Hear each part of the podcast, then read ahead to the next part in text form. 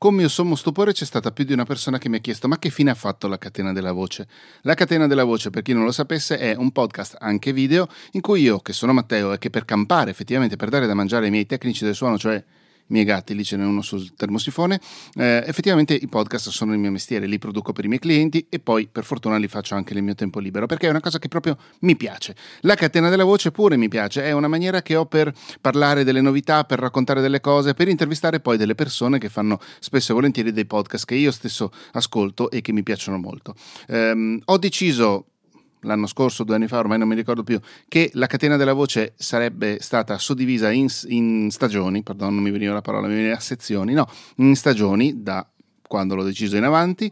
Eh, ho deciso ufficialmente durante la vacanza di Natale, vacanza, quale vacanza? Comunque durante le, il periodo natalizio ho deciso che questa stagione, queste stagioni saranno composte di 10 puntate, in cui alternerò interviste, effettivamente ho una bella lista di persone da intervistare, Madonna, che rumore che c'è fuori. Milano è veramente una città molto, molto rumorosa.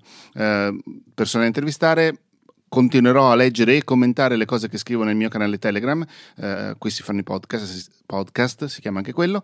E mh, mm, trovi i link ovviamente nella descrizione di questo video o nelle note di questa puntata. E. Che cosa è successo dall'ultima puntata della catena della voce ad adesso? Boh, beh, c'è stato Natale, è cambiato un anno, eh, potrebbe anche essere cambiato il governo? Addirittura da così tanto tempo che non esce la catena della voce. Beh, potrebbe essere, eh, credo di no, credo di no. Secondo me c'era già questo governo. Eh, è uscito la, la, cosa effettivamente che la grande, la grande, novità rispetto all'anno scorso, di cui mi hai forse sentito parlare qui, sicuramente da altre parti mi hanno anche preso in giro per queste cose alcuni amici, eh, è uscito effettivamente il libro che stavo scrivendo, è uscito per Apogeo, podcast guida alla creazione, pubblicazione e promozione.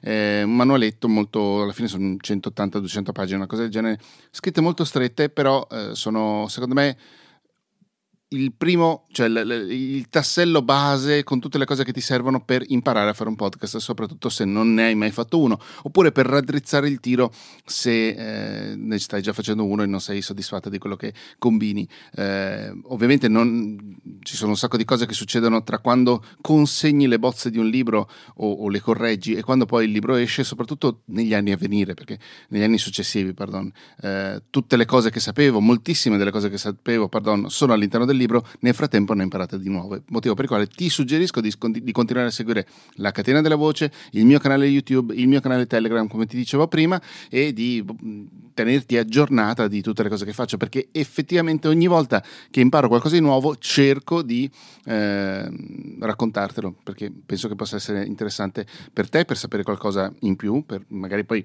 applicarlo alle, alla tua produzione, per quanto anche amatoriale, non, è, non c'entra niente, e poi effettivamente per me, perché in questa maniera eh, imparo meglio le cose che devo fare e devo saper fare.